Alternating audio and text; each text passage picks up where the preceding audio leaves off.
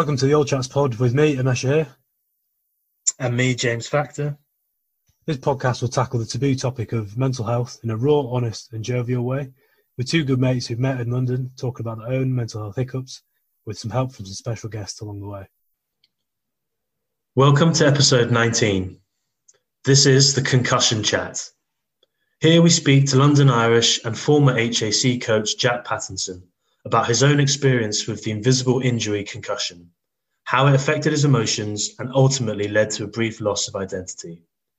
The talk also discusses how leaders can deal with mental health hiccups within teams.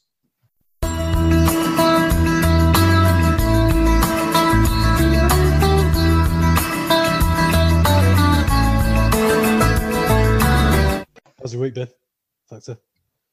Not too bad, mate. Not too bad. How about yours? Yeah, right, mate. It's quite quite explosive television on Monday night with the, the Harry and Meghan interview. I heard people uh, a lot of chat at work. I I didn't watch it, but I heard about some of the highlights from it. What was your takeaway of it? Yeah, there are some big there are some big highlights from it, and I think stripping it back, if you kind of forget about their titles, it was just Yeah. two people talking, especially quite a lot of it about their mental health as well. Two people Yeah. talk about how they've removed themselves from a situation which was affecting them mentally, hopefully for the benefits for themselves. And I know, like, there's a real 50-50 split, I believe, sometimes in like people's opinions on Meghan and Harry and what's going on. But the bottom line is the crux of the interview is Meghan kind of talking about her suicidal thoughts and how she didn't want to live when she was that part of the monarchy at points, which should massively be applauded. Yeah, like it's just so brave for anyone, irrespective if you're a celebrity or a normal person, to talk about their suicidal thoughts. Because for them, it's it's obviously such a dark moment.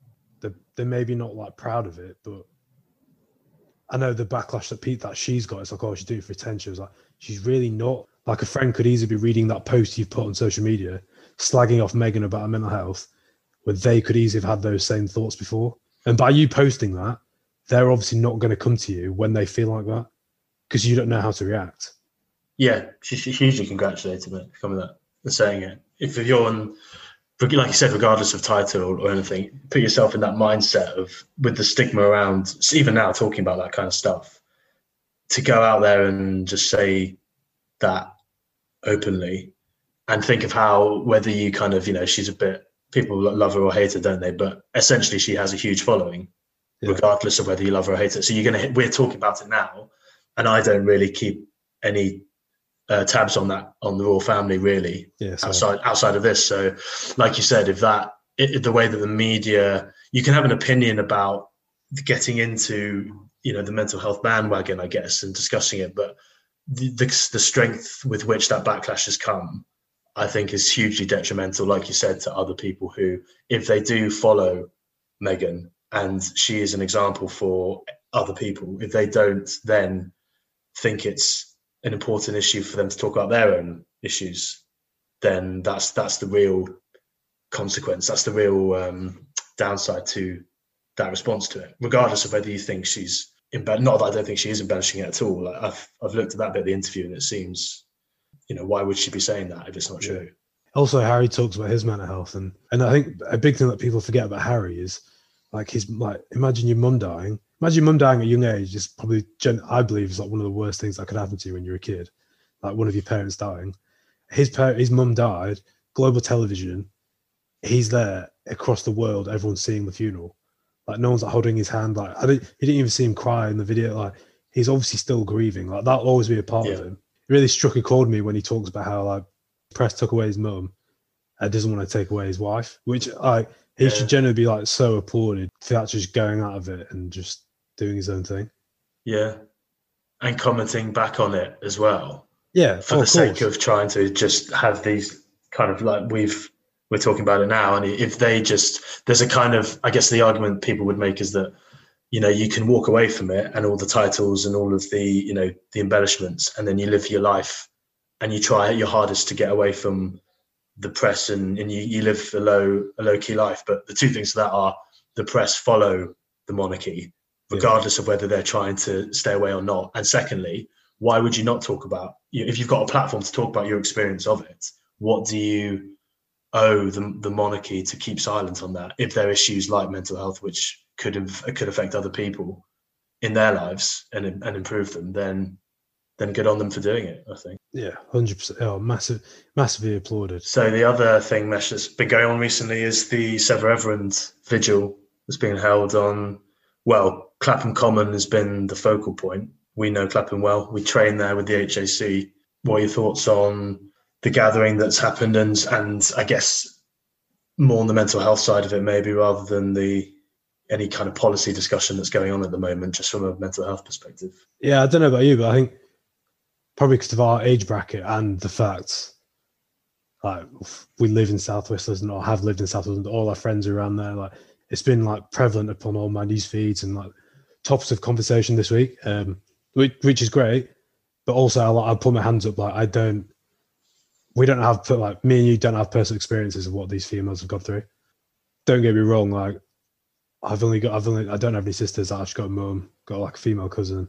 I've obviously had girlfriends in the past and I have like two or three like really good girl mates, and they have like touched upon aspects, but I don't think I like to think now they're more comfortable to talk about to blokes about it because I see loads of things where it's like, yeah, men are the problem, like men are the devil, and I think from a male point of view, like we're not the most emotionally intelligent.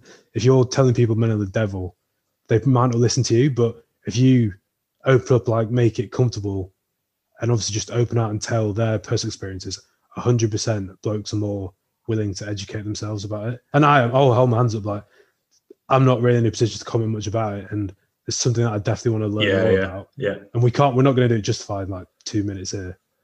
We'll hopefully have like a further episode on it. Definitely.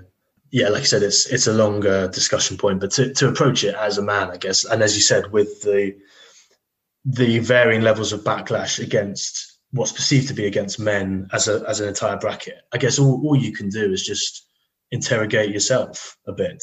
And there's nothing there's nothing bad or wrong about that. If you if you interrogate yourself and you come to the conclusion that you know you're happy with the state of you know the world and yourself within it and your relationships with women and with men, then then you can ignore it. I think the think the reason why it's kind of men feel that they should respond in some way or that they're being provoked to respond is that potentially they don't like that idea that they should be yeah, inter- yeah, that true. they should be interrogating themselves and it kind of like and then if you do come up with something that you know or maybe i haven't been quite acting in the way that i'd like or i didn't think about this perspective as much as i had uh, maybe in the past similar to blm as well you know it's kind of something yeah, you're vaguely aware of and um, I can't see any downside really to having that moment to interrogate yourself. And then if, if you want to, you know, ignore the the movements and the vigils and everything else, then that's your decision. No one's gonna, you know, it's not um, a, it shouldn't be perceived as a witch hunt. It's just a chance for dialogue like we're having, and that hopefully we're going to have in the future with with women about it, and just to move forwards with it. That's um, yeah. I don't think you can do any more than that, really. Yeah, and I like to like I've had a week of like reflecting on it as well, and like I'll hold my hands up. Like, yeah, I've probably said the wrong things at the wrong time, especially at university when remember like there's a big like lad culture, like that was all developing. I think as time goes on, things improve. And I hold my hands up like I definitely need to improve, and I know that. But I'm I'm willing to like I'm willing to learn. And I like to yeah. think we've got a platform here where people could listen to and actually yeah. educate themselves on it as well. Uh, yeah, I hope we do. I hope we find out more about it um, as because it has just you know unfolded now. Final mention to Amesh. Congratulations on completing the David Goggins challenge. Thank you very much, mate. I can't begin to say how tough a challenge it is, but Mesh, maybe give a few details of what it involved and uh, what you went through this last weekend. We've mentioned David Goggins in the past. Ridiculous fitness athlete, very quite intense, but he does this twice a year. So normally it's just for Christmas and like Easter time now. Um, so it's like the four by four by forty-eight challenge. So it's running four miles every four hours for forty-eight hours. So he started started eight o'clock on Friday, like American Pacific time. Um, so obviously started our time on Saturday, four o'clock. So basically it's just it's your whole weekend of getting a plan together and running. But I think and I'm generally not just saying this, I've taken so much of like our past 18 chats, incorporated it, probably as well without thinking as well. So goal setting, I set a plan. It was running four miles every four hours. So I'd said, get myself a maximum hour to do the run. Then I've got three hours to eat, sleep, stretch, shower. then I'll go again. Yeah. I always have like the first thing I do when I come home is like set the alarms, bang, like have the same routine. Big thing as well was like mindfulness. So like when I was running, like when it was shit, I just slowed it down, got back to my breathing. Remember that old session with your uncle Mark, Yeah. and especially the biggest thing as well, probably more so when running, is helping me sleep because obviously you've you've exercised, your adrenaline's pumping, but when it's like four o'clock in the morning, eight o'clock in the morning, it's like you need to sleep. Yeah. How do you shut yourself down to get into that? Uh, yeah. Exactly. And it's just mindfulness, just slowing down the breathing, just helped me just go back to sleep. Then, yeah, a couple, a couple of other things in the sense of, I think it was my second or my third one. My Strava started, my Strava broke, so I didn't record it. Yeah. And it was a classic. This was right at the beginning. I was like, oh, I might as well just give up here. And I was like, the first thing that came in my head was like, people are not going to believe I've done it. Luckily, I had my phone on me, and obviously Apple Health like recorded it. My first thought was, shit, people aren't going to believe I'm going to do it. And then at the end, I was like, right, when I finish the 12 runs, I'm going to just run the, the miles that Strava didn't record. And I was slow myself down. I was like, why should I care what other people think? Like, I've actually done that. My body knows I've done it. That's so such a good point. Yeah. This is what we did. It's what we said before in the social media chat. Like, who cares about other people? Like, it was this is just me against me. Yeah. And it's more a case of I just wanted to show that Yeah, exactly. do it to myself. if anything, I've, I've that's rate that more that it died on you, and then just like who cares? And then like a couple of other things, whereas I think it was like run eight, where I was literally I was that was the the the point I just wanted to throw the towel in. And shout out to like to people on my Strava, like Jenks and stuff, for, like giving me kudos and like just a little message keeping me going. But he came to run eight and I was like, I actually just need to walk this. Like I hadn't drunk, hadn't all I did was sleep. And I literally remember I went, I walked it, put my headphones in, didn't play any music. I literally just reflected like the hour and think it took like an hour and 20 to walk the four miles. I did it and then I was just like re- reinvigorated. Kind of took the negatives that oh, what was what could I learn from the last seven? How can I take it into the last four? And that was actually really helpful. And then Yeah. the final thing for me was obviously when I'd done it, on social media, I told my mates. I didn't really tell many people I was doing it because if I'm honest, I didn't back myself to do it. Yeah. Yeah, the biggest thing I take from it is like that sense of self belief. Like I don't think I've ever really had. And then like obviously when I was posting it, I actually found it hard to like I found it pretty overwhelming to take compliments, probably because I haven't had as much in the past before. But I remember when people were like, "Oh mate, this is like so so good," the first thing I'd say was, "Yeah, but I walked the eighth one," and then it only clicked like a few times after. I was like, "Why am I saying that as the first thing?" You know what I mean? Like I'm kind of straight away. Someone Yeah. said, "Well done," You're already self-criticizing. Yeah, you kind of like denied that that kudos. Yeah. and that was like straight. That was probably like the first two or three people that said it, and obviously amazing for them. They were like, "Mate, who cares?" Like that was when it clicked. I was like, "Shit, why am I, why am I saying that straight away?" but I mean, yeah, obviously, like, I couldn't recommend it enough. Like, if anyone, I'm not the strongest of runner, but it's more just a mental thing. Like, it doesn't matter how, it doesn't matter how long it takes you to do four miles. Like, It sounds like it's all it's mental, isn't it? It's Yeah, not the 100%. time really. It's just getting it done. where I live, it's like it's, it can be quite quiet in the middle of the night, and that's what this week as well clicked when the whole Sarah Everard thing. I was like, I was running at four o'clock in the morning, twelve o'clock in the morning, eight o'clock in the morning when it's pitch black. There's a few cars that drove past, like looked, whatever. They were who's this lunatic? But like, like even when the Sarah Everard thing happened, I was like, shit. Imagine if it did it if I was like a, a female. Yeah. But it did that. I was like kind of clicked again as well this week. I guess you got so much time to think about. Yeah. stuff. oh no. massive. you just chat, either you you drift off, I guess, to things like just like thoughts like that, and then moments where you really have to push through. I guess. Yeah. Oh no, definitely. And I think yeah, I highly actually I highly recommend the uh, Frank Bruno versus Mike Tyson on Sky documentaries. That got that that got me through the before the last run. Oh mate, I've se- I've been meaning to watch it. I've seen adverts for it. I'd love to see that. Is it good? I, I love I love Mike Tyson. I, obviously, I love Frank Bruno. Yeah, really Yeah. good, the whole story behind Frank Bruno as well. That's another. That's interesting. mate. The so whole dynamics of it. and obviously his mental health as well. The Frank Bruno Foundation. But yeah, Yeah, exactly. he's a national hero. Talking of national or local heroes, Go on, with our next guest, Jack Pat, Jack Patterson. Jack. How are we, mate? Hey lads, how are you? Yeah, good, mate. How are you? Good, good to see you both. How things been? All right, mate. Same old. Mate, looks like you've had a haircut. How have you had a haircut? Yeah, what's going on there? My, my missus, my missus just gets on the old. Jealous.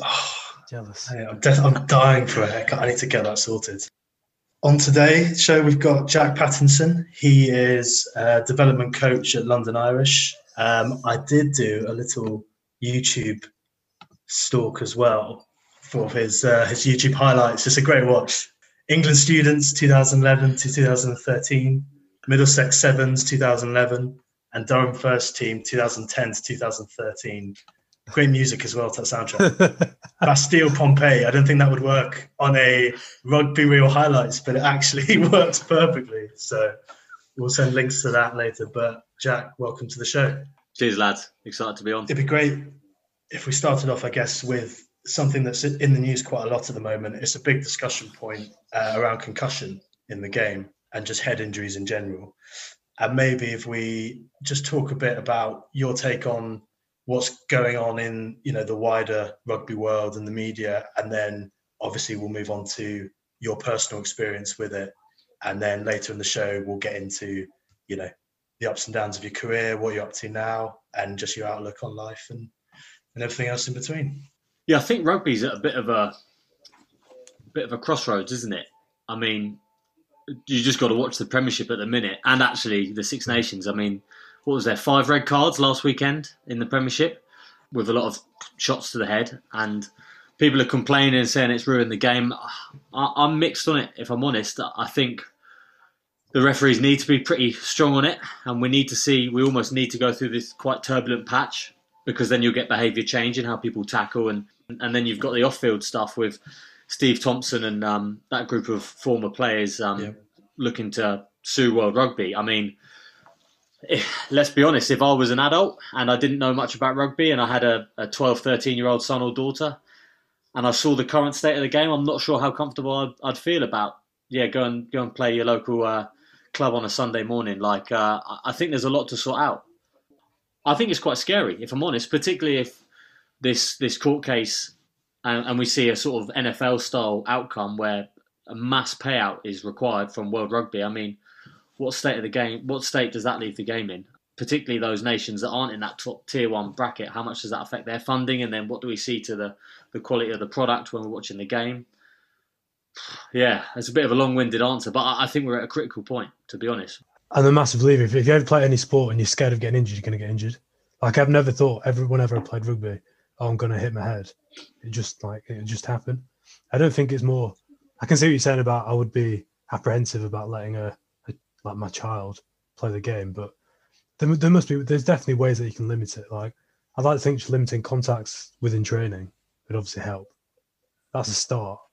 Yeah, I think the as I think the the child adult distinction. I mean, there's a thing there. Like, as a, as a guardian, you know, I was a teaching assistant for for a year, so I've been around kids of all sizes, ages, you know, playing the game. And to be honest, you know, if I was a parent, I, I would probably let my child play still, and and I would see, I would just hope that the game is monitored a bit more as it goes on. Uh, but I would be very careful about who they're playing with, what the contact level is like at the ages as it moves up as you get older. But for me, because I'm not a parent, uh, obviously, um, well, obviously, but I'm just, I'm just not. But let's let's say I'm not um, as an adult, which is the discussion I think that interests me more, is that looking at you know the decisions that I've taken in the past and saying whatever the outcome of these discussions are and the insights that will will come out of this later with regards to the data around you know future consequences of having these knocks to the head and these injuries would that affect my decisions that I've made as an adult to play the game and what the game has sort of meant to me throughout you know the time I've played and the risk involved with that.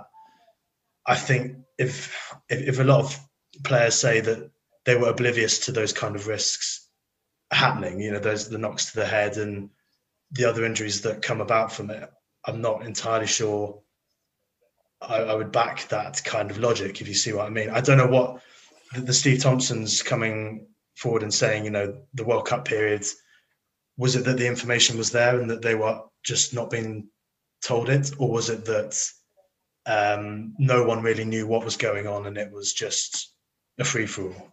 Yeah, my understanding is it's similar to the NFL, so that they believe that World Rugby had information that they didn't share. That's my understanding of it. I think Messi, you make a great point. Yes, one of the simple solutions would be to to manage contact, like I, I, know, I know in NFL they don't do any contact No, in between games, do they? It's just the game. So that might be one solution, particularly at the top end. Um, I don't know how that might affect players in the community game if they can't get any physical conditioning in for the game um, on the Saturday, but I'm, I'm sure it's manageable. I mean, we didn't do much contact at HAC, did we, in the week? We mainly just played the games. And that's why that's why I've been there for so long. Longevity, exactly. And how long may it last? but look, look, factor. I think you make a great point, and look, we're rugby guys, and we um we've felt what it's like. We know that rugby can be a brilliant vehicle for all those memories, those people we meet. Like as cliched as it sounds, is just you learn to become a better person. You have the the most incredible experiences. But I'm more thinking those people that don't get it, that haven't felt it, how how, how likely are they to get into the game? Because we need the game to grow, don't we? But yeah, I, I don't know the answers. I, I think the main problem is is with concussion, and I found this when I had it myself. It's invisible. It's the invisible injury, and like I remember, Yeah. people would say to me like, "Come on, man, you're you're fine," because they can't see anything that's wrong with me. Um, so that's the main issue with concussion. I think that's why it's such a difficult one. How just on that then, on your own experience with it, how did that manifest itself in discussions and from your experience with it? What was the sensation like, and then when did that come through that that diagnosis?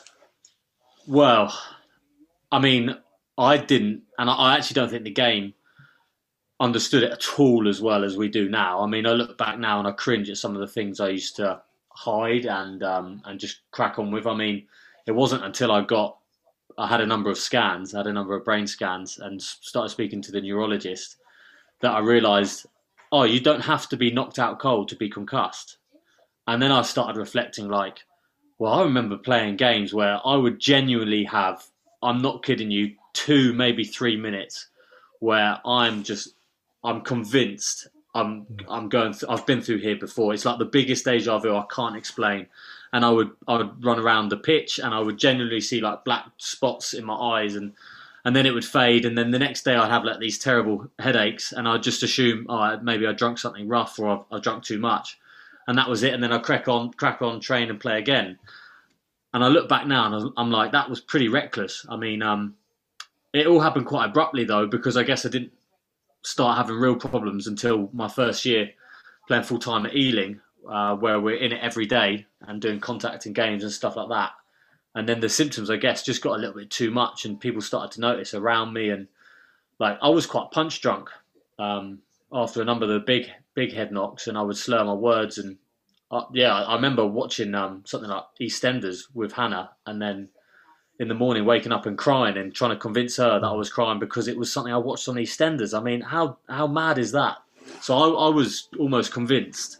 I was trying to convince myself that I was okay, but I look back now and I think I had so many knocks to the head, and I, I was, because I wasn't out cold, I thought I was fine, and it was very difficult for me to justify to my teammates and the coach that I wasn't right because they couldn't see anything wrong with me. And so, like peer pressure, micro politics, I want to be selected, I want to be popular with my friends. I, I deemed them more important because I didn't understand how how potentially dangerous it was until someone actually said to me, "You could get early onset dementia," which is what Steve Thompson um, so sadly has been diagnosed with at the age of 42, and I was told that when I was 23 years old. So yeah, pretty scary stuff now looking back. So you were told that that was something that could happen, and this is less than this is less than ten years ago, isn't it? So the jump that's made in such a short time is obviously huge. But there was then that discussion you had, obviously, with a physio or a doctor or someone you trusted the advice of, and then you took it and you made that decision at that age just to, to walk away from it. If I'm completely honest with you, lads, I'm still a tiny bit in denial now. I genuinely have dreams that I, I'm going to play at the weekend, and I sometimes even convince myself that maybe if I had an intense pre-season, I could just have one more go at it. But then, like, I was at work um, before the lockdown, and we were playing five-a-side football, and I headed the football, and I felt so wobbly. I had to go and lie home in a pitch pitch black room, and I was pretty wrecked for a few hours. And then you get a harsh reminder that you probably couldn't do it. No, yeah, yeah, I saw the neurologist. He said, "Look, we don't fully understand the severity of this, but the signs are telling us this is probably pretty risky to your long-term health." They did actually say um, one more concussion, and then you should call it a day. So then, on that news, Yeah. obviously, no one was willing to sign me on a contract because I could I could get paid out and get knocked out in my first training session, but then get paid for a year.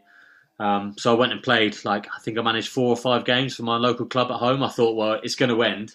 It's just a matter of when. So I'll go back to where it started. And I think it was after my fifth game. We had um, we had a good win actually, and uh, I remember hitting my head about five ten minutes before full time, and we went in the change room after, and everyone's celebrating having beers. The club hadn't won there in something like twenty years away from home, and I fell asleep, just sat in the change room. And then Reese, obviously, you know well, my best mate, he uh, he sort of ran the uh, sort of raised the alarm and told people. And uh, then on Monday, so two days later, I went back to the hospital and they said, "You're done." So I, I probably spent, yeah, the ne- the next day just crying. If I'm completely honest, uh, I'd had this idea that I was going to play rugby as as high a level as I could. I'd played it since I was the age of five. I was going to go on and be a pro for ten years, and then within a within a weekend, it was done. So, yeah, like identity's tied up into that a lot um, because you see yourself as not just Jack, but Jack the rugby player. So uh, I struggled with that for quite a while. Yeah, I was going to say like, obviously you play rugby, you try you, you hide any old injury just to keep going. Like it's the nature of the sport. It's not a positive, but I remember when even when I played as a young age, you kind of think you're invincible, don't you? You do think you're invincible, and then these things happen. It's like you're at a young enough age where it's like, do you listen to the doctors? Like the, I always have like, an, like the doctors are always going to cover their backs. They're always going to. That's my opinion. Yeah. They're always going to give you the worst case scenario. Like, all right, yeah. But obviously, when it comes to your head, you never understand it. I try to think. Like, I oh, I can't remember now, but I definitely I've definitely been concussed twice. I remember the first first time it happened at uni. It was at like our equivalent of a varsity game. Played on. I was like, I can't see anything here. Played on, and then as soon as I got we got sub like ten minutes ago. As soon as I got on sub bench, I was just sick everywhere, and I was like, and everyone, and then you just don't think of it here. You just think, oh, like, of course I'm gonna like, I'm not gonna miss out going to the student union. Like, you feel fine. You feel fine, don't you? Like, you feel the, fine. The, like, session, yeah. the physio's like, oh, we recommend you not to drink. I was like, oh, you're obviously not like not going to drink. Like, but yeah, that's you just kind of got to listen to the people at the right stage. But it's it's tough. I think it's tough. It's tough as a boy yeah. as well. It's still. I reckon that though for you, Jack, that shows I think huge maturity to do that oh, because I know that if it would have been eh, basically any other injury, apart from the head, you would have cracked on with it. I imagine. Like if you could have anything else, you, you fix it and you get and you play the game. Yeah. Um, and the doctors will tell you that, like they told me with my shoulder, they said, you know, the, I remember seeing sitting down with six of them at one point, and they're all telling the same story. Like you know, you can't one more of these dislocations or whatever, and it, it's it's not fixing the shoulder; it's what we can salvage out of it to keep it together for future life. And you don't think about it at the age that we are, but for you to take the scan and make that decision at that young an age, I mean, I think it shows a lot of maturity. And I think as this data starts to come out, it will be shown to be the right call. And the more that people talk about it, I mean, just I was watching the, um, the Beyond 80s, the documentary, uh, The True Price of Concussion, recently. Um, and they've got a few people talking about it. And uh, the way Messi was talking there about someone's th- they throw up when they've had their he- head hit. And Lewis Moody was saying how you know the players and the physios saw it was a joke. Like they get up and just you know you laugh it off and you get on with it. But then you know people like Jamie Cudmore coming forward and saying the more he plays, every hit he gets on the head and pushing himself to that level.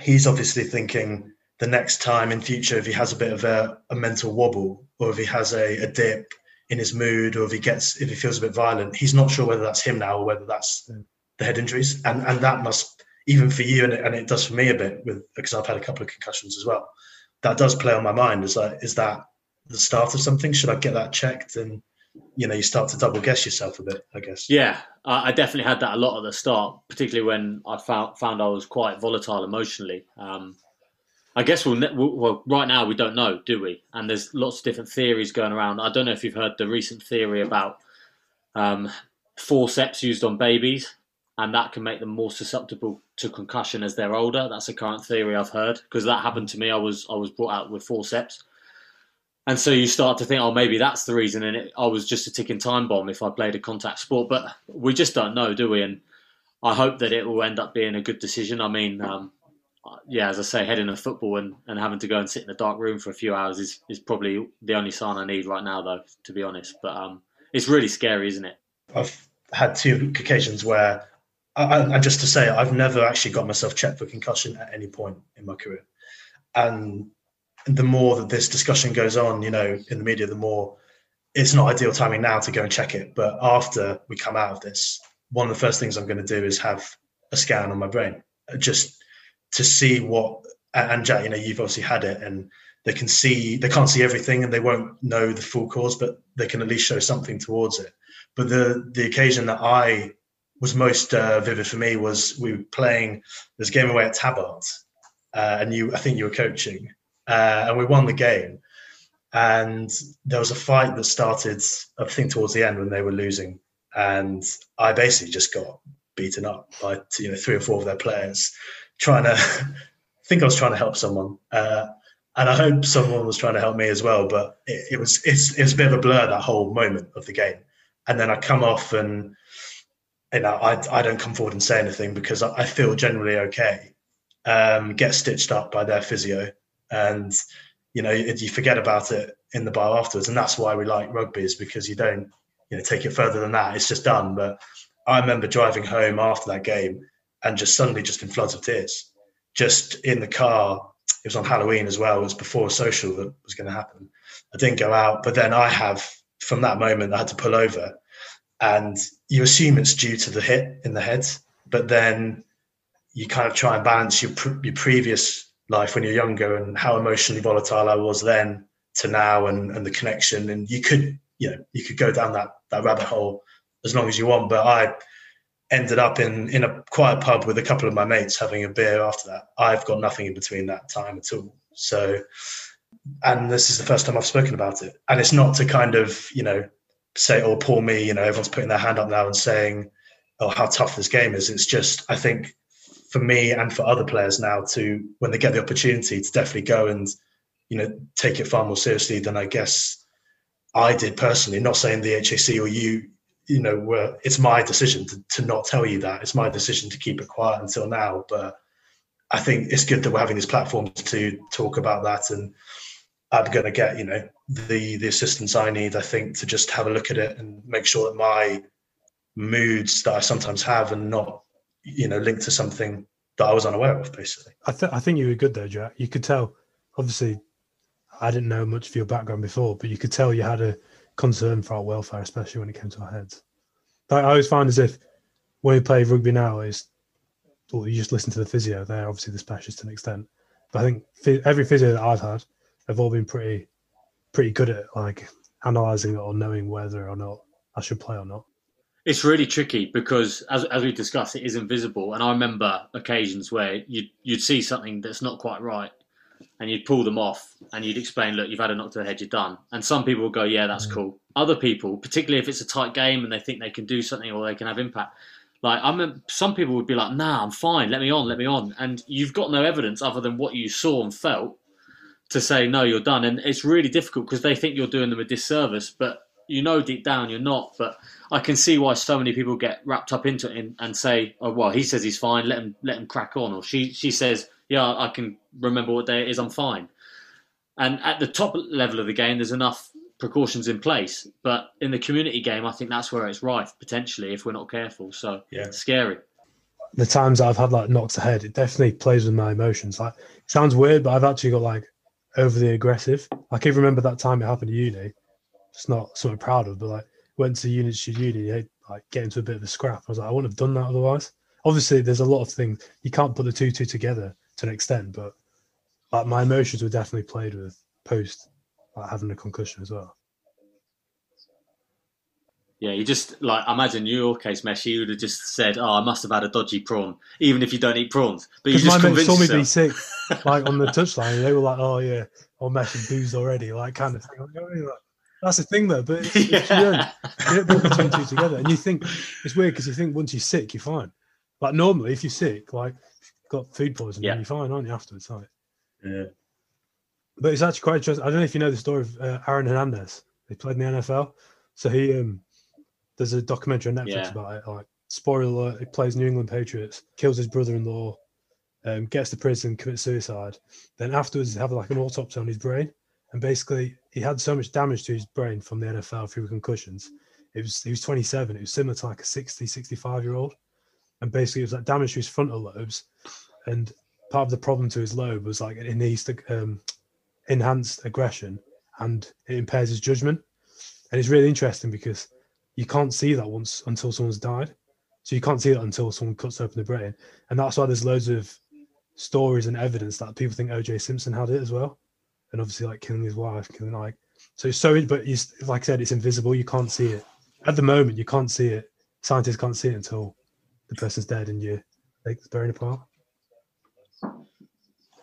Yeah, I think they're figuring out there's a lot of correlation. I think the nut to crack will be okay. This is actual causation. This is Yeah. this is directly linked, and once we get to that that point, we might be much much more informed to to sort of safeguard people better. But um, it's going to be tricky. I guess there's still a long road ahead.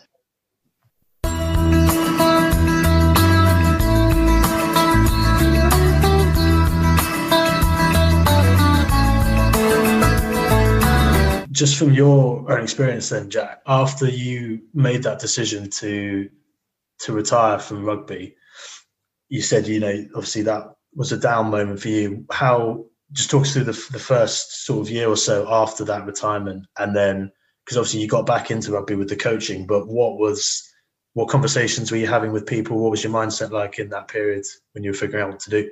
I, I mean, it's all relative, isn't it? But like, yeah, it was a dark period for me for what I've been through because as I, as I talked about, my I, I felt my whole identity was I'm Jack Pattinson, the rugby player. That's what people know me as, and then all of a sudden that's gone, and I was lost. I think that's probably the best way to describe it. I'd never thought about what I'd be interested in if rugby didn't work out, so immediately I was lost with a career.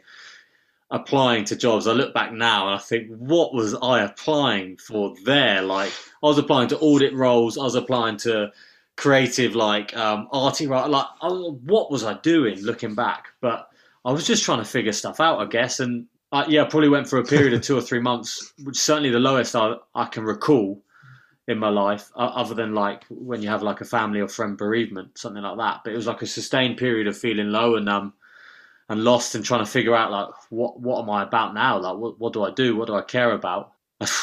Got talking to people and you sort of want someone to just give you the answer and then all of a sudden you'll feel better and you'll have direction again. But looking back, I actually felt it was a real blessing in disguise for me. I, I learned a lot about myself and, and what's important and yeah, I, ju- I stumbled into a job, to be honest, if I'm honest, in the city. Uh, a good friend that I played English students with um, was kind enough to help me out in this financial headhunting firm. And I guess that helped settle me for a bit. It gave me a bit of purpose um, or direction, at the least, for, for a good sort of year.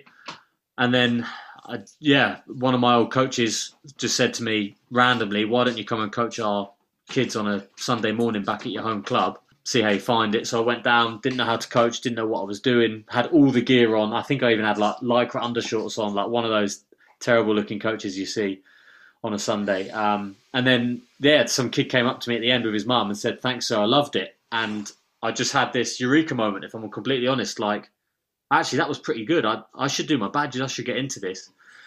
And then within a couple months, I did my level two course with Reese. Um, at the end of the level two course, I got offered a six week uh, job because this guy in the RFU was ill and they needed six week cover. So I packed in a. It was actually fairly well paid paid in the city and um, packed it in for a six week job, which at the time I guess was a massive risk to do that. Uh, like I had rent to pay with Hannah and. Yeah, took the job and I've never really looked back. It's sort of just gone from there. So uh, I've been incredibly lucky, but um, I feel like I found my higher calling. As as cliche as that sounds, like Hannah said to me, she was like, I think you were probably meant to be a coach more so than a player. And maybe that's just us sort of confirming our situation now. But I now sort of think, yeah, that that is what is more. I'm more suited to being a coach, I think, than a player. I've never seen you play, but I've seen you coach Jack, and I agree. couldn't catch, couldn't pass, couldn't tackle. So uh, yeah, I've, I've seen you play for five minutes on your highlights reel just half an hour ago, and I also agree. So yeah. Well, like it's, it's the same as when you're a player. You're always trying to be a better player, aren't you? Like all the time. You never go right. I've cracked it. I've beaten the game. I'm done. And it's even more so in the coach. Like, as a coach, you're you're just always trying to be a better coach, and it's like this endless pursuit of trying to get better. It's infinite, and I love that. I'm addicted to that. But what I think is even more enjoyable as a coach, and don't get me wrong, I really miss playing and that buzz, and when you're on your try line trying to defend, and then that group feeling after, and you don't quite have that as a coach. However, I love the challenge of trying to bring a group of people together to become a team and to be effective and the struggle and the highs and the lows. I, am addicted to that. So, yeah, whether it's a high calling or not, I don't know, but I'm, I'm just so obsessed with this dynamic struggle. And I, I, know I can't complete coaching, and I, am obsessed by that. Yeah, what's your approach to that now then? Because you see that I guess a lot of the top coaches in the game at the moment. I mean, in any sport, any job, you've got to be a motivator, and you've got to know how people tick and how to how to speak to them and get the best out of them. What's the kind of what's your approach to that? And then you know, how much experience do you draw on from your playing career to get to put into that? Yeah, I mean, to throw in a curveball, I'm not convinced that the coach's role is to motivate, and mo- motivations may be a separate debate. I mean, my personal feeling on motivation is it's it's it's almost like the life experience that we all go through. It ebbs and flows. Like how many times do you wake up? Sometimes you feel great, you feel motivated. The next day you don't. And I've become more comfortable with accepting that that it's going to ebb and flow. And I struggle when people think this is my opinion that people think that they can control it and you can just flick a switch and then all of a sudden you should be there. And if you're not motivated, then there's something wrong and you've got to go and flick that switch. Like I, I don't think that's reality. I think people um, are searching for these golden bullets that don't exist. So yeah, and I, uh, I, mean, I'm not saying I'm a great coach, but can you remember one motivating speech I did? Like I, I can't. I don't think I'm particularly good at that. Um, maybe I'm saying that I don't believe in it because I'm not very good at it. But um, my feeling was that, that well, if you look, what is coaching? I would I would argue that it should be defined as a multifaceted series of interactions that are planned, reactive, and instinctive. Like I, I, would see you in the car park before a game, and I'd think I'm coaching. How I interact with you in that very moment for me would be coaching. How I interact with you pre-game, during the game, after the game. I, I think I'm coaching all the time. Some of it unplanned, some of it's a disaster, some of it I'm just going on my gut, and some of it I'm trying to react to potential problems or things that I'm seeing. So it's pretty complex and dynamic. I, I just think the role of the coach is so expansive, and it, it, you, you're a psychologist, you're a friend, you're a tactician, you're a bad bloke when you have to make tough calls. Um, so you, are playing all these different roles. You're trying to develop the coaches around you. Like it's just, I just think it's complex, really, isn't it? Yeah, I remember from from when you did coach that the one thing that I really kind of responded to was that you did put the onus back on the players essentially, and you kind of just laid out the tools to to approach it with, and then just asking questions and then make allowing us to come up with the answers to them. So there's nothing you don't want a coach who's too imposing or, or laying down their plan and not listening to the players who are feeding back constantly all the time. So it just made I think us all think a lot more carefully about the game and and then how we were playing it. And so for me that was it was great to have that kind of freedom at that time. I think I had it easy at HAC. Like don't get me wrong, we worked hard and we, we did a lot behind the scenes and I cared immensely, still do care immensely about the club and you boys. But I had really, really good players like Factor, hard as nails, Messi. You would have moments of absolute magic, and I'd be like, I don't know how you just did that. And we had that in abundance, like so much, so many talented players. And for me, the my vision was I've just got to create a high quality experience for them, like make it feel good, make training fun, and feel like they're learning.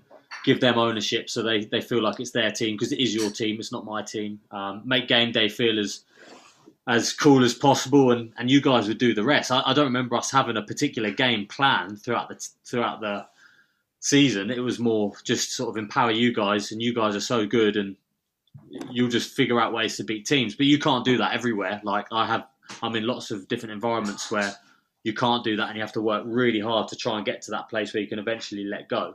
But no, you guys, it was a pleasure. It was it was easy looking back.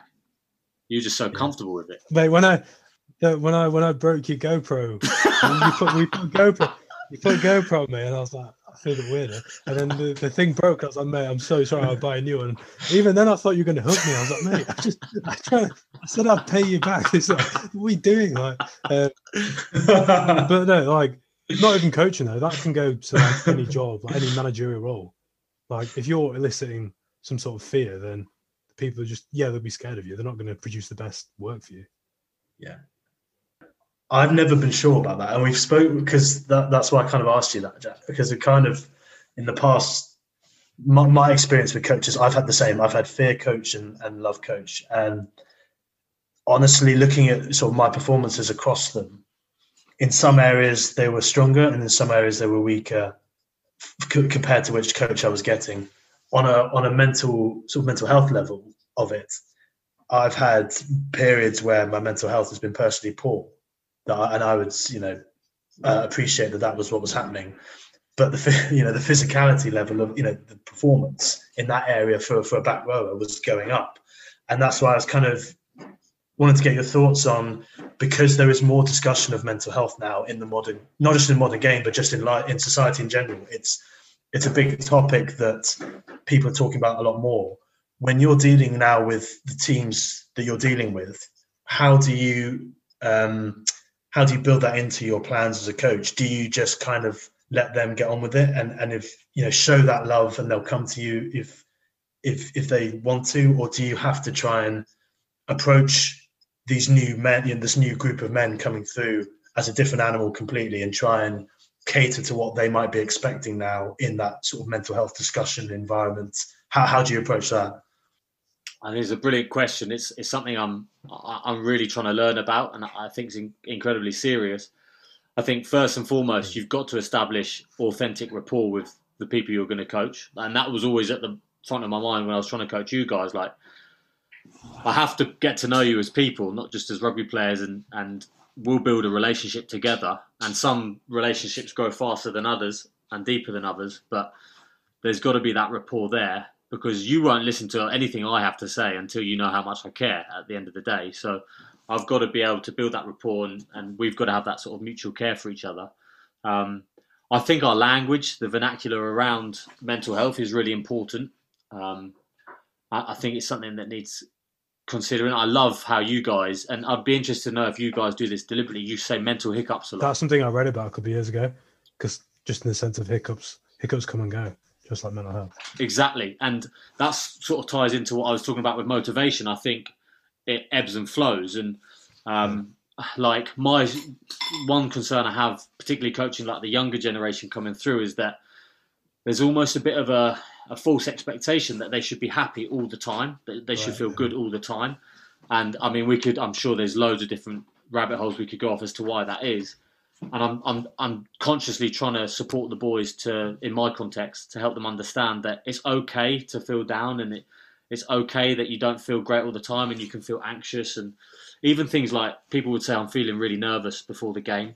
I think even changing the language around, I'm feeling really concentrated. My, I feel poised. I, am really aware of like we're about to go and play this game, and, and that just changes it all, doesn't it? If you say I'm, I'm poised, I'm concentrated. I feel concentrated rather than I'm nervous. Um, because when do you play your best? You play your best when you're in you're in flow. You're not you're not like thinking. You're just present, aren't you? You just play the game, and you usually play your worst when you've got loads of thinking going on. You're on the pitch yeah. and you're thinking like so I'm trying to support the boys, and it's really difficult, but to, to get them to understand that they're not their thoughts, and their thoughts will come and go, just like their their feelings and their emotions will come and go, and that's okay. But um, it's really hard to do that, and I'm still trying to figure it out myself because I'll have high and low periods too. So it's not a quick fix, is it? Yeah, because I guess you're on like you're on that frontier now, aren't you? Of those discussions, like no coach five years ago and then back in the past will have had to really think about how to approach. They'll have been approaching it without the vernacular, as you say, and they will have, you know, some coaches will instinctively be better at that than others. But now that it's actually, you know, a fixture in the the coaching or just, you know, the, the planning stages, I guess it, it's part of the textbook maybe now more so than it was before. Yeah, and and, and you know what? We're we're all guilty of it, but how often do you you make an assumption on on a person, on an individual, off yeah an incident or a, a, a, like one interaction with them and you've caught them at a really bad moment and then in your head you're like right that's them and then six months later you find out something about them that happened to them when they were young or they've they've recently lost someone or they're going through a tough time and it changes everything and then you're like wow how did i not see that how did i not why did i just have that assumption and I think we can all do better as that, whether as players, coaches, or just as people. Like, just get to know people's stories better. I appreciate that's difficult, but um, it, it changes everything. Like I had a lad who I spoke to yesterday, like yeah, one of his friends was stabbed yesterday, and there I am trying to get him on a Zoom to talk about our defence, and I'm like, wow, like that changes everything for like I, I don't I don't understand his experience of life at all until I then hear that, and I'm like, well, I don't even think we should talk about defence. Let's just see how you are, mate. Like, yeah. so I think coaches, particularly like in the rugby context, are, are, are becoming more mindful of it, and there's a lot of conversation around better people, better players, all that sort of all black stuff. But it's true, like we we do have to help with that. But where I think we fall down is that, like, I'm a coach and I've got 30 players. I'm going to have blind spots. I'm not going to be able to see and understand every individual and I'm still trying to prepare a team to perform and win and that sort of stuff. So you miss things, and um, that's sometimes when it can blow up and and someone can, yeah, feel like you've let them down. I, I feel like I have done that with with people that I've coached, but it's never been intentional. I've just missed it or just haven't been aware of it, and yeah, always trying to do better at not having those moments. But I guess it's just going to happen, isn't it? Yeah. Well, like like mental health, like the concussion is quite invisible at times. But I think the biggest thing you can do is create create an environment where people can talk. And I think I know quite often, like I can speak personally, when I was suffering mentally, you don't want to tell your coach because you want to play. And yeah. like they, they don't want to take you out of it. And then, and then sometimes, obviously, if they're not as educated in mental health, they might be like, "Oh, if he can't handle a, a game on a Saturday against bottom of the league, then when's he gonna? I'm not gonna play him in the big games." Like things like that. Like when it's actually just that certain yeah. point in your life, you need a break. And do you know what? I would be lying if coaches wouldn't think that. If I'm honest, like of course, yeah. a coach would go, oh, particularly at the top level where there's money involved, there's there's jobs on the line. Like if we lose this game, I could be out of a job. Why, like, how could a coach not think, oh, he's he's told me that he's he's really struggling at the minute. Maybe I should go with so and so instead. So it's yeah. it's really tricky, isn't it? It's similar to concussion, isn't it? I guess like on the this uh, Beyond eighty docu on YouTube, you've got players being honest and saying, well, if I could hide it, and you know my, my, this is my job i need to get these years to make as much as i can before i look for something else when i'm older what the risk obviously is there but is any player realistically at that level going to come forward and talk about either concussion risk or the mental health aspect of the game and i guess it's it's about like you say instilling that trust from the coaching department and saying that if you if you take and obviously if you take a game or two out, someone might come and take your place. So there's always that balancing act to do, but it's it's got to be it's got to be about explaining to players that long term this is going to be beneficial to you. There's no point if you if you're struggling at this point now and this could escalate into something worse. You might not, you know, have the longevity of a career that that we want you to have, and so you're losing out at a future point. And it's the same with concussion, isn't it? You're trying to explain that you're losing out for a few games at this point, but then if you keep going, you, you're going to lose out even bigger in the future. Yeah, I think utopia will be when we can get to a place where everyone can be open and transparent, and as Messi said, feel safe to talk and share. Um, that would be utopia. How how we can get there, I'm not quite sure. I, am fascinated to try and figure out how we can do that. Um, I think a lot of like what you do in the environment can help shape that and how you make people feel. Um, and there's sort of safe spaces you can offer, and knowing that they can trust you to if they have a conversation with you, and it, it won't. It's non-judgmental. I think stuff like that's vitally yeah. important. I certainly think I, I, I would like to think I'd have that, um, but until you're really in it, and like let's say I was coaching a Premiership team, and and I've lost ten on the bounce, and I've got one more game to go, and then my head's on the block. Like, how much of a safe space would I realistically be offering to the playing group. Like until I'm in that situation, I won't know how I react. I'd like to think I know how I'd react, but you don't, and I can see why it becomes really difficult. So it's um, it's challenging, isn't it? Because the it's the mind's so complex. This whole experience we're all going through is so complex. Hundred yeah, percent. And this, I know, like rugby's our common theme here, but like even in the work, say if someone's having a tough time, like I always find when you have like a family bereavement, how long do people like? I think managers are quite tricky to get those people back to work because it's like you can't force them back. Say someone has a family bereavement, they they deserve time. They get time off, but it's like when do you get them? When do you pop that question like, "Oh, are you ready to come back?" And that's what I think people struggle with. Obviously, not being educated in mental health as well. Yeah, and then also, I think we could all be better at just the ability to have difficult conversations. Yeah. Um, like someone said to me when I first started coaching, if it, if it's the hardest thing to do, it's probably the right thing to do. So I was always very deliberate. If I had to tell someone they weren't going to be in the team, that I'd, I'd call them. I, I didn't want to text someone or email them or let them find out by email because that's easy for me, but it's not the right thing to do. So you try and do things like that. And I think if we can be better at having those difficult conversations, but being really specific about our language and how we might have that conversation, that can help. But um, as you say, it's it's really difficult, isn't it? And it's not just sport; it's it's business, isn't it? It's life. I always find though those hardest, the harder the conversation is, the better the benefits afterwards. I often find. Yeah, and how often do you play the conversation through in Oh, your head, and the you think of all these hideous scenarios, and then you actually have the conversation, and it's like, yeah, cool, all good, no drama. pales in comparison to what you thought it was going to be when you actually verbalise it. It's just completely not as big a deal as you make it up in your own head, is it?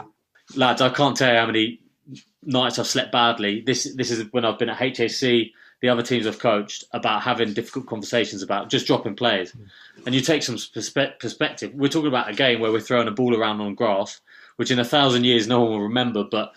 I'm so worried about how that conversation is going to be, and 99% of the time, the players are like, "Yeah, they're disappointed. They might think you're a, a knobhead for a bit, but and just and disagree with you, but at the end of the day, it's okay." And I think you know, don't you, personally, when you're in, and Mesh and I have spoken about sort of, you know, mental hiccups in the past, and it kind of links into that discussion, doesn't it? Like, what's the difference between a mental hiccup and then what's something maybe more serious that you're going through, and how do you define that within yourself? And then, I guess, from your perspective about telling players whether they're going to get dropped or not, that sleepless night that you're having is, is a good form of anxiety, if you see what I mean. It's the one that you want to have because you know it, it shows that you care about the players you're telling, and you wouldn't want to not have that feeling. And before a rugby game, like the kids you were saying about being nervous, you wouldn't want them to not have that. So you say to them, you know, I know this doesn't feel pleasant, but this is the good sign of it, and just trying to distinguish between when that becomes consecutive an- anxious moments and when there's no obvious reason for why they're sort of occurring. And I think that just you know that distinction at a young age, I think, is important because, like you said, there are kids now who are coming through expect to be happy all the time. They expect rugby to be like life. They expect it to be you know happy throwing the ball around all the time, and and it is going to be tough, and that's just part of it. And it's I think it's preparing them for the right toughness and what is not acceptable and what is not something you should be going through and what is and it's it's a hard you know it's hard to try and verbalize that to Yeah, to it's, it's a brilliant point factor, and something Hannah will say to me a lot when she sees that I'm I'm pretty sort of agitated about having a difficult conversation or what I can see coming up. And uh, like my biggest strength is my biggest weakness that I care. Like it's great in some points as like people think that oh, he cares, he- comes from a place of love, but then the s- torture is not the right word, but the struggle I have myself, like because I care so much, and for other people it would just be like a clean Yeah. conversation, done, move on. And I sometimes worry, it- could that be something that holds me back from coaching at a higher level? Like you hear stories about some some decisions or conversations at the international level about how cutthroats from conversations can be, and if you think, can I cut the mustard to do things like that? I don't know. I don't know. Do you become better at over time? I think vulnerability is a fascinating um, theme, and it's actually quite topical in coaching circles at the minute. So I do think there is huge power in vulnerability, and there's that brilliant um, TED talk. I don't know if you've seen it by Brene Brown, um, Yeah. but we can really connect with people when we see our vulnerabilities, not the strengths. And uh, yeah, it rings true. However, I think we need to also be very mindful that if I walk into an environment where I don't know anyone and I instantly display vulnerability and I've shown no level of competence, I'm talking as a coach, I, I could be hung out to dry. So I think you have to have shown a level of competence. So Eddie Jones coming into England, where he's one of the best coaches in the world, let alone just rugby, he's got a CV behind him. He's clearly got a very, very high level of competence. So it's it's easier for him to show um, signs of vulnerability and be more open. If I walk into the England team, no one knows me. I've got nothing behind me to back up any sort of credibility or competence I might have, and I show vulnerability straight away. I might be out the door quite quickly. So it's a really tricky one. Um, yeah, c- can we get better at doing it? Absolutely, but it's difficult to get there. I think there's work that's got to be done to yeah get there. it's a really tough makes sense. balance isn't it to strike I think it's easier for players, but that might I might be wrong by saying that because I'm no longer a player. But I, I would feel it's easier for me to say to my mate in the dressing room who I'm close to, "Hey, look, I'm struggling with this," than a coach to come to 30 players, and the coach is the perceived leader, aren't they? Uh, I, I, perceived is a strong word as well, but um, how how vulnerable to that can they be? Because they're a bit of an outsider. The reality is, as a coach, you are an outsider. That's interesting though that you do say because we So- we spoke to Izzy Christiansen last week. I'm just giving that episode a plug again. we, we'll, we'll, we'll cut it out, but we, no, she she spoke about um, the changing room dynamic and how the disappointment that you go through as a player in a in a playing capacity, and maybe not getting the position, and then how you interact with your teammates. It's similar to work, you know, with with Mesh and I. I guess we have, and everyone else in in a in their jobs. They have these thoughts of how vulnerable to appear to their colleagues and to their, their co-workers. In rugby terms, you just said there that you know you'd be quite open to um, giving off that vulnerability, maybe because you know the way you play, it's back row, it's hard hitting, so there's that counterbalance that you've got to do that. But from your experience, how's that? How's the changing room been when you were a player, and I guess to now when you when you ask players about you know how their relationships are with other players? How how have you found that? It's another good question. Um, you're always looking for, like, as a coach, you're always trying to get some sort of insight into the group and into how people are connecting, or because you, you, I guess, essentially, you're trying to mine for problems. You're trying to see what problems lie ahead, so you can try and put them out in the most basic sense before they sort of blow up. Um, but it's tough. It's tough because um, if you're winning, it, you don't really mind for those problems not nearly as deep as you should. And so that's when sometimes the bigger problems can arise. Obviously, when you lose, you mind because it's, I guess that's human nature. And I, I remember we went through a period when at HAC we were, we were beating teams every week, and then the start of the following season we had a bit of a rude awakening. And the reality is, if I look back, I, wasn't mining for problems in terms of how we played, in terms of how we connected as a group. I started to let uh, certain behaviours go, myself and um, from the playing group, and we'd lost a little bit of uh, lost a little bit of that. And I guess the way the dressing room started to evolve might not have been too healthy just for a period of time. If I look back, and yeah, look, we managed to turn it around, and there was a few things that um, we did quite quite deliberately to to try and turn that around. But um, it's really tough because you don't have the direct insight. You're trying to pull that from your captain, from your senior players, just from random con- conversations, like very deliberately. So, as an example, Messi would turn up to training. I would just try and pick his brains to try and get some insight on the dressing room. Uh, he might just think I'm just asking how things are, but I, I would be quite deliberate beforehand. Like I've got to try and find that out. I want to understand if so and so is all right, or if there's anything I need to be mindful of there. So, um, yeah, quite deliberate you're not trying to manipulate. That's not the right word, but you're trying to extract information to help you yeah. make better decisions. Yeah. If, if, that makes sense. Yeah. Bottom line, bottom line, you're not with you're not with the players for a, a long, a long amount of time duration. Like you see them a couple of times a week, and obviously, if they're mates within the team, they're going to see them all the time. But I think getting back to what you said about coming from you, Jack, I think it's so powerful if it comes from a top-down approach. Like we've talked about it before in like the workplace, like if it comes from like a CEO and just no, normalizes the conversation, especially around mental health, it can be so poignant. Like I think it happens quite a lot in football with managers when, say, if they've had a big loss, they bring it relatable to like how they've been, or if they're like previous players. I know like Gerrard spoke about it before as well. It was like the feeling he was after the Chelsea game when he slipped, and it just makes it all relatable. Um, which obviously, if you hear it from someone who's technically in charge, it's like, oh shit, uh, you kind of have faith in them as well. Uh, yeah, I like so I'm I, I, go down rabbit holes with work, uh, just trying to learn, and I've been looking at servant leadership as a as a theory, and I think this idea of like the great man leader, so this sort of perfect leader that knows all the answers, everyone just follows sort of blindly. That that that's not the reality. I think it's people respond to people who, who serve the group that are that are open about their flaws, but they come from a place of love, as as we've discussed, and yeah, little examples like that where people can see that you're you're willing to show your flaws and, and you accept your flaws, but you're, you're trying to serve the group. You're trying to genuinely help them. You're trying to build relationships to help the group. Like I think people respond a lot better to that, and and that can work in any environment, as you say, like a CEO giving us. It goes beyond the speech. It's got to be actions and behaviours because that's what actually yeah, shapes it, isn't it? So, yeah, lads, this is deep. I love how deep we've gone.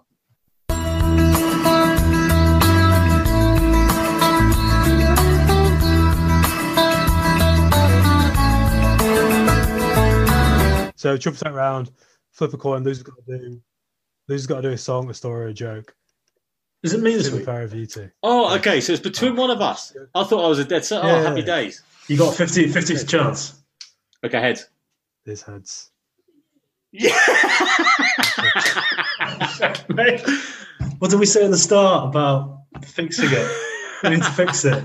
I don't have. I don't even have anything prepared. I'm like, Well, I, I listened to your first episode when you sung, and I thought that was outstanding. So if you would just give us another song. okay, okay.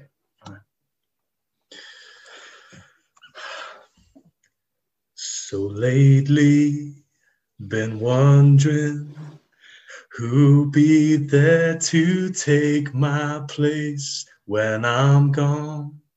You'll need love to light the shadows on your face. If a great wave shall fall, it'll fall upon us all. And between the sand and stone, could you make it on your own? If I could, then I would. I'll go wherever you will go, way up high or down low. I'll go wherever you will go. That was outstanding. You've actually got a good voice on you. Meshi, can you sing like that? Uh, uh, have you not listened to the other episodes, Jack? Come on, no, seriously. No, I need to catch up with some, I'm sorry. No, but thanks a lot, Jack. Thanks for coming. Lads, you're legends. Really nice to see you, and uh, I can't wait to catch up probably soon. Stay safe, all right? Keep up the good work. See you soon. Good to see you. Please follow and share us on Instagram and Twitter at All Chats Pod with a space.